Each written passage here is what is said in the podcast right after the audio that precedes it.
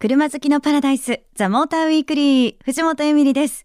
今日も30分間車話満載でお届けしていきます。どうぞ最後までお付き合いくださいね。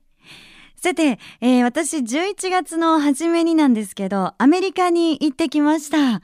あのラスベガスでラリークロスっていうレースを見てでその後ロサンゼルスで友達に会ってきたんですけどあのそのねこう友達の運転する車に乗せてもらって思ったんですがアメリカガソリンがめちゃめちゃ安いんですね。あのね日本円にするとちょうどその時はね安かったみたいなんですけどリッターで70円ぐらいですよ。70円。高い時でも100円ぐらいなんだそうです。いやいいなってちょっと羨ましくなっちゃいますけどね。でもあの私以前教えてもらった話で昔はねあのアメリカではガソリンよりも水の方が高かったっていうぐらいであの V8 とか V12 とか大排気量の車がたくさん出たわけですけどもちろん今となってはそのコンパクトカーもねたくさん走っていてまあコンパクトカーといっても日本のコンパクトカーよりはサイズは大きいんですけどそれがたくさん走ってました。でもその中でもあのアメリカらしいなって思ったのがピックアップトラックだったりとか大きなこう SUV だったりとかそういうのはすごくよく目にするんですね。で私あの SUV 好きですので今回ねあの走っていて思ったのがいいなって思いましたあの北米トヨタのタンドラっていう大きな SUV があるんですけど V8 のこれがあの日本では販売されてなくってあのねちょっとなかなか見ることがないんですけどすごくねワイルドで迫力があってでちょうど運転席にはサングラスをかけたねこう筋肉がこうムキムキな男性が秋なのにノースリーブですよ。T シャツ。寒くないの？って思うんだけどすごいハマるの。こうちょっと手を出してねこうね運転してたりして。いやーアメリカだなーなんていうふうに思いました。でもね日本ではねやっぱりこういう大きな車はさすがに大きすぎて運転できないだろうなって思いますけど次回アメリカに行ったらこういう大きな SUV を借りてラスベガスまで走ってみたいななんていうふうにね思いました。さあということで今日はそんなアメリカの話でしたけれどもこの後ですね今度はヨーロッパイタリアのお話特集していきたいと思います。楽しみにしていてくださいね。藤本エミリがお送りしているザ・モーターウィークリー。ここからの時間はこの方とお届けしていきます。イタリア在住コラムニストの大谷昭夫さん、また来てくださいました。よろしくお願いします。よろしくお願いします。ボナセラトゥッティアスコルタトーリ。いや、前回はチャオじゃなかったですか？長くなってません、大谷さん。今回はリスナーの皆さん、こんにちはという、そんな感じですね。ちょっとぜひ私にも教えていただけますか、はい、はい、皆さんもちょっとね、練習しましょう。大谷さんお願いします。最初はボナセラ。ボナセラ。Tutti ascoltatori. tutti ascoltatori. 大丈夫です。大丈夫ですか、はい、大丈夫ですか？今の。大丈夫じゃなさげですけど。えー、ありがとうございます。どういたしまして。そう、大家さんがね、あの、帰国されるたびにこの番組に登場してくださいます。で、イタリアの自動車事情を教えてもらってますけれども、今回はですね、あの、イタリアの、はい人気の自動車ってどんなものなのかなっていうお話を伺えればなと。お安いご用です。はい。で、実は事前にあの大家さんに資料をいただいて、はい、まあ新車販売のリストがここにあるんですけど、これあの新車販売ランキングのリストを見るとすごいですね。なんか何と言ってもフィアットの車がとっても人気なんですね。そうですね。やはりあのフィアットっていうのはイタリアで最初に免許を取っって乗った車がフィアット、はい、でそれより前だと例えば教習所で運転した初めての車がフィアットとかね、えー、そういう方多いからやっぱりフィアットに対するその思い入れっていうのがやっぱり相当あるんですよね。えー、はい、じゃあとにかくその車といえばフィアット。うんそうですね。だからなんか近所の、えー、販売店のおじさんとかも、はい、本当になんかおじいさんの代からの知り合いとかね、ええ。ー、そんなわけでなんかこうフィアットに対するこう、えー、シンパティコ度ってまあそのフレンドリードっていうんですか。そういうの高いですよね。いやその中でも、あのー、ちょっとこの10月のね、うん、あの新車販売ランキングというリストいただいたんですけど、はい、あのフィアットのパンダが人気なんですね、うん、そうなんですねまずこれパンダなぜ人気かというと、はいやはりそのサイズ的に、えー非常にコンパクトであると。うんでそうするとイタリアの、えー中世都市あの中世ルネッサンス都市とでも言いましょうかそういったところって本当に馬が通ってた時代のそういうくねくねした道でそれで狭いんですよね。ええそういうところをやっぱり機敏に走り回るにはパンダぐらいのサイズがちょうどいい。ああ、なるほど。えじゃあ逆にあんまりその大きな車っていうのはうんないんですか？えというのはねやっぱりあのイタリアって税金がその馬力で、えー馬力単位でかかってくるんですね。あ、馬力で税金が決まるんですか？はい。だからまあ小さい車の方がいい。それと同時にイタリアって実はヨーロッパの中でも本当にナンバーワンクラスで、えーす燃料が高いんですよ、ガソリンが。はい。さっき私ねオープニングでアメリカ安かったよなんて話しましたけなんかど。羨ましいですね本当にね。えおおいくらなんですか？今あのたとえディーゼルであっても日本円に換算して、えー、1リッター180円ぐらいね。180円は高いですね。だからやはり皆さん非常に経済関連っていうのが発達していてでバリューフォーマネーな自動車というとこのパンダあたりにその落ち着く。というわけなんです。日本にもねあのパンダの、えー、と四駆が入ってきました、導入されましたけど、ええ。結構日本だとパンダなんかはなんだろう。ちょっとこう男性で,、うんうん。でおしゃれさんな方でで四駆だったら乗ってもいいなみたいうんうなん。方だったりとか、なんかね。結構おしゃれに皆さんね東京の街見るとパンダ乗ってますけどええ。本当にねなんかイタリアだとパンダって牛馬のごとく使うんですよ。ええ。だからねあの車によっては後ろに、えー新車買ったらすぐにトレーラーのフックつけてはい。で例えばその干し草を運んだりとかですね、えええもしくはあの馬が趣味の方なんかだと馬乗っけるトレーラーをパンダで引いちゃったりする、すごいな。そうなんですね。あとねモーターボートとかねもうなんかパンダをひたすら使うんですよ。パンダ結構ねあの言い方悪いですけどこき使われてるというか いろんなものに使われてるんですね。徹底的に使えるこき使われパンダ。はい、であのーそのですねいただいたリストを見て私、あっと思ったのが、はいその新車販売ランキングでこれあの2つねはいリストにあるんですけど、うん大家さんなんか1つはこれは全体なのかな？そうなんです。二つ表があるうちの一つははい。ガソリン使用とディーゼル使用を合わせた台数なんですね。はい。で、えーもう一つの表はこれはあのディーゼル使用だけの販売ランキングなんです。そういうのが必ずあるものなんですか？そうなんですね。やっぱりディーゼルの販売比率というのは5割近いですから、うんやはり、ね、どの車のディーゼルが人気があるのかなっていうのを皆さんやっぱり注目してるんですよね。わあディーゼルだけのじゃあランキングを見て注目してるんですね。うんちなみに10月の時ではフィアットのこれ 500X はい。ね。そうですね。やっぱりこうある程度大きな自動車ですから、えー燃費がいい方がいいということで、うん。皆さんやっぱりディーゼルをお選びになるんですよね。なるほど。あのこのディーゼルの売れているリストを見ると、はい。結構そのえっ、とこれ日産のキャッシュカイああこれ人気ありますねイタリ日アで。本でいうデュアリスはい。だったりとかあとまあジープのレネゲードも入ってきてますし、こうコンパクト SUV はい。これ結構多いんですけどイタリアでもその SUV 人気なんですか、はい。あのイタリアのユーザーってうん。ここ数年やっぱり非常にこうなんかちょっと小さくてもですねなんかこうマッチョな感じな自動車って好きなんですよあね。小さくてもマッチョ。そう。だからそうするとうん。やっぱりあのキャッシュカイとかあと,、えー、と日産の、はい。えージューク。ジュークええはい。あの辺若者に、えー非常になんか注目されてますよね。へえ。あの先ほどね、えーとまあ、い売れている車はい。について教わりましたけど、どうなんだろう？イタリアでその人気のカラーとかって車の色とかってあったりするんですか？実はあのイタリアっていうとなんかこうすごい華やかな色の車が走ってんじゃないかななんて皆さん想像すると思うんですよ思いね。ます。で僕も実はイタリアに行く前そういうふうに思ってたんですよ。はい、ところが本当にねここ10年ぐらいのトレンドというのは、えーグレーそれからブラックシルバーという、えーなんかドイツ車なんじゃないかなって思うぐあらいの地味なんですね、結構ね。的になんかシックな色多いんですよね。でそれってあのなぜなんだろうっていうのを、はいイタリア人に聞いて分析してみますとやっぱり1970年代から80年代ぐらいまで非常にその華やかな色の自動車が人気だったんですよね。うんですからその後にその反動としてですねやっぱり今度はなんかちょっと、えーあのかしこまった色の方がかっこいいという、えそういうなんか潮流が来たらしいんですよね。あじゃあ流行りですかねそうですね、うんで今のやっぱりそこに来て同時にその、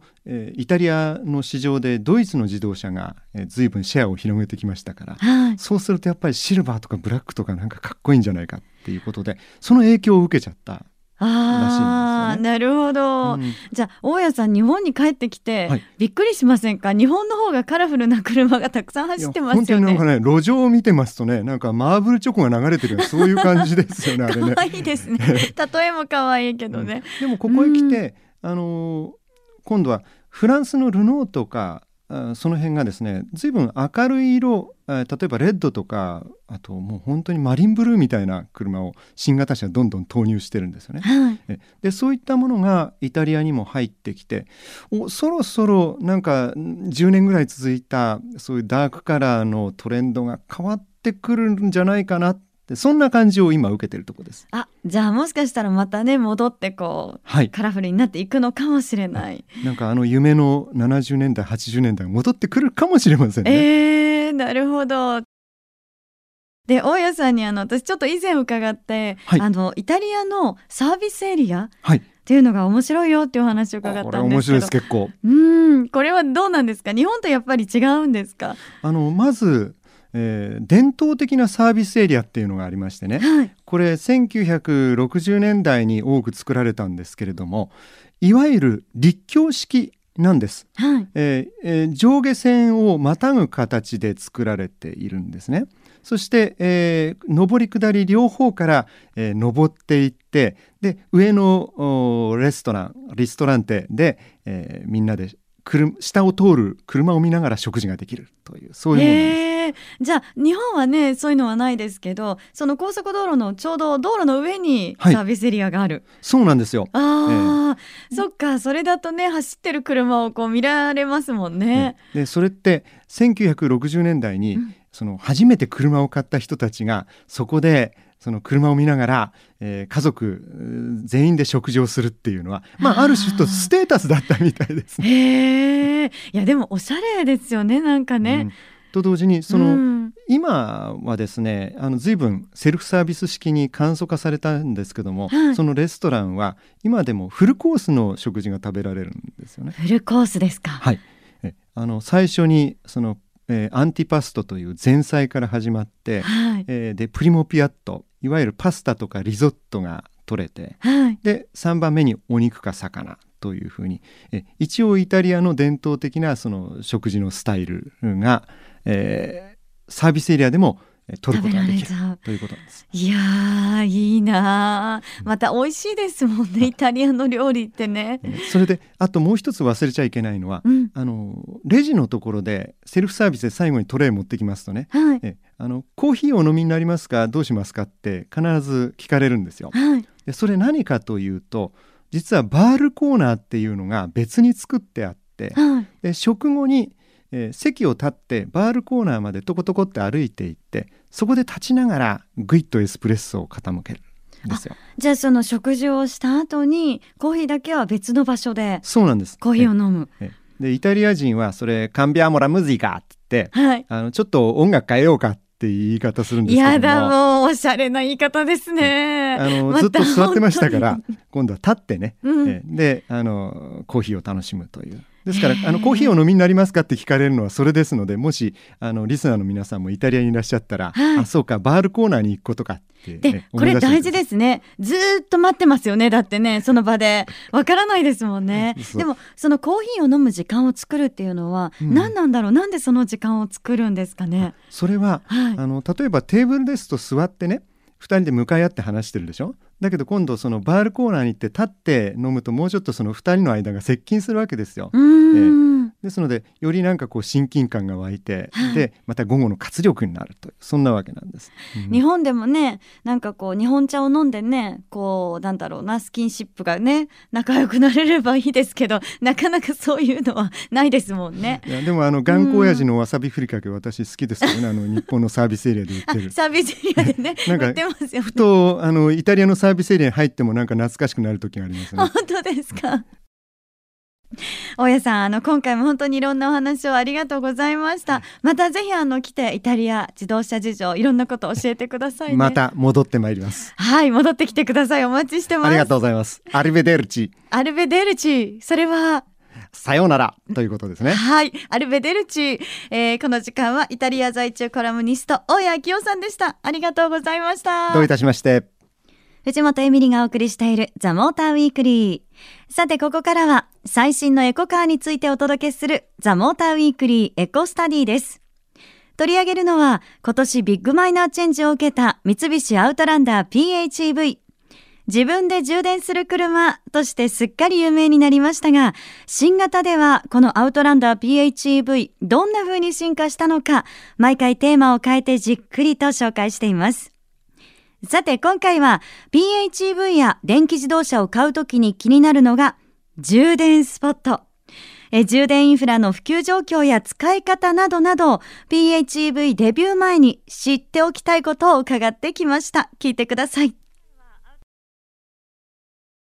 さて今回はアウトランダー PHEV を買おうかなと思ってるんだけど充電スポットってどうなんだろう？ちょっと心配という方にですねインフラの現在の普及状況について伺ってみたいと思います。えーモータージャーナリストの片岡秀明さんにお話を伺います。片岡さんよろしくお願いします。よろしくお願いいたします。さてえ現在のその充電スポットの状況なんですけれどもあの神奈川県では結構たくさんあって800箇所以上っていうふうに伺ってますがこれいかがですか？実際に片岡さんは電気自動車に乗られてるんですよねそうですね。電気自動車乗ってるんですけれども、もう今800あるから本当に楽ですね。えーあの探すのが大変なぐらいたくさんあります。それはまた嬉しいですよね実際にあの私だったら、えー、と高速道路のサービスエリアとかは知ってるんですけどそれ以外に充電スポットってどんなところにできたりしてるんですか？今はあのスーパーマーケットなんかにも置いてありますし、あと、えー電気なんか扱ってるところの電気ショップとか、あとはですね、ファミリーマートみたいなコンビニエンスストア、そういうところにもありますし、ガソリンスタンドにもあるところがあります。えじゃあ本当にね身近なところにもどんどんできてるんだなって思いましたけど他にもあの道の駅なんかにもあると伺いましたそうです、道の駅にもあるんですよ。ですからもうディーラーなんかもあるし、もう全部加えると本当に連結しないで行けるところすごい増えました。あのアウトランダー PHEV はね走りながらも充電できるあのレンジエクステンダーだからより安心ですよねそうですね。あのほとんどのところ大体まあ通勤とかちょっとした買い物だとあの電気だけで行けちゃうんで、ガソリン全然使わないんですごい経済的だと思います。はい本当にねなんかそうやってお話を伺うとあすごく安心なんだなっていう風にねあの分かりましたけれどもスマホでもその充電スポットが今探せるんですねそうですね。もう今スマホを見てもらえれば充電スポットのがどこにあるかっていうのすぐ分かりますんで、そこまであのナビ使って誘導とかもできますんで、あのほとんど初めての人でも迷わずにあの行けると思います。はいちなみに片岡さんは充電スポットで充電されてる時にどんな風にして過ごされてるんですか？お仕事されてるんですか？そうですね。あの仕事する時も急い時はあるんですけれども、あの例えば道の駅とか行くとですね、物産見たりとかですね。野菜見たりとか、そういうので30分時間潰して逆にこうリフレッシュになるんで次のこのドライブのところがまた楽しく行けるわけですよ。うんじゃあ充電のねその時間も楽しめるっていう感じですかねはいえ片岡さん今日はありがとうございましたありがとうございました。ザ・モーターウィークリーエコスタディでした。お届けしてきましたザ・モーターウィークリー。いかがでしたでしょうかさて、ここで皆さんにお知らせがあります。12月6日日曜日、モータースポーツファンの感謝イベント、Honda Racing Thanks Day 2015が開催されます。え今年は国内外で活躍するライダーやドライバー、えそして今季活躍したマシンや歴代マシンによるパフォーマンスを披露するほか、トークショーなども予定されています。時間は朝の8時から夕方5時まで。場所はツインリンクモテギです。えこの当日、イベントの会場で The Motor Weekly 公開収録を実施します。え今回のテーマは、来年もホンダに期待してください。皆さんも気になっている F1、来年はどうなるのかなど、モータースポーツの話題から、そして市販車の話題までたっぷりと伺います。12月6日日曜日、ぜひ皆さん、ツインリンクモテギに遊びに来てくださいね。藤本エミリがお送りしてきました、ザ・モーターウィークリー。え今日の放送は翌週、番組サイト、ザ・モーター .jp にアップされます。こちらもチェックお願いいたします。えそして LINE アットにザ・モーターウィークリーのアカウント開設してます。番組情報など発信してますので、よかったら友達登録してくださいね。そして番組 Facebook もありますので、いいねお願いいたします。そしてザ・モーターウィークリーではあなたからのメッセージをお待ちしています。メールアドレスは tm.fmyokohama.co.jp ザ・モーターの頭文字 tm.fmyokohama.co.jp です。愛車自慢や好きなドライブスポット、こんな車を特集してほしい。ぜひ具体的な車種を書いて送ってくださいね。採用された方には番組オリジナルステッカーをプレゼントします。たくさんのメッセージお待ちしています。それでは皆さん、良い休日ドライブを。ザ・モーターウィークリー。お相手は藤本エミリでした。また来週。